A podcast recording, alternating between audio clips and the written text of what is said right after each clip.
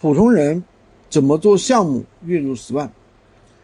那有人，比如说负债一百万，一个月利息都要还一万，来问我军哥，他说我做闲鱼无会员这个项目行不行？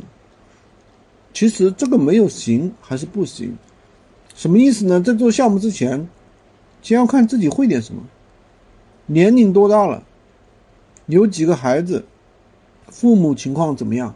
家里是不是有矿，对吧？如果说人到中年了，生活基本开销都非常高，就不适合去创业，适合做副业。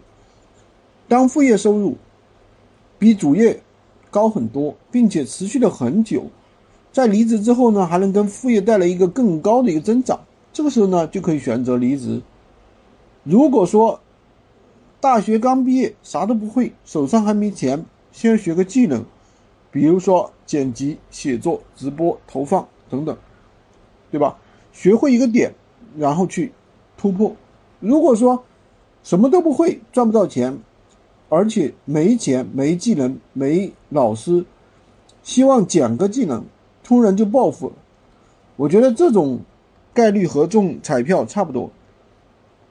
我们没有在路上，在路上这种。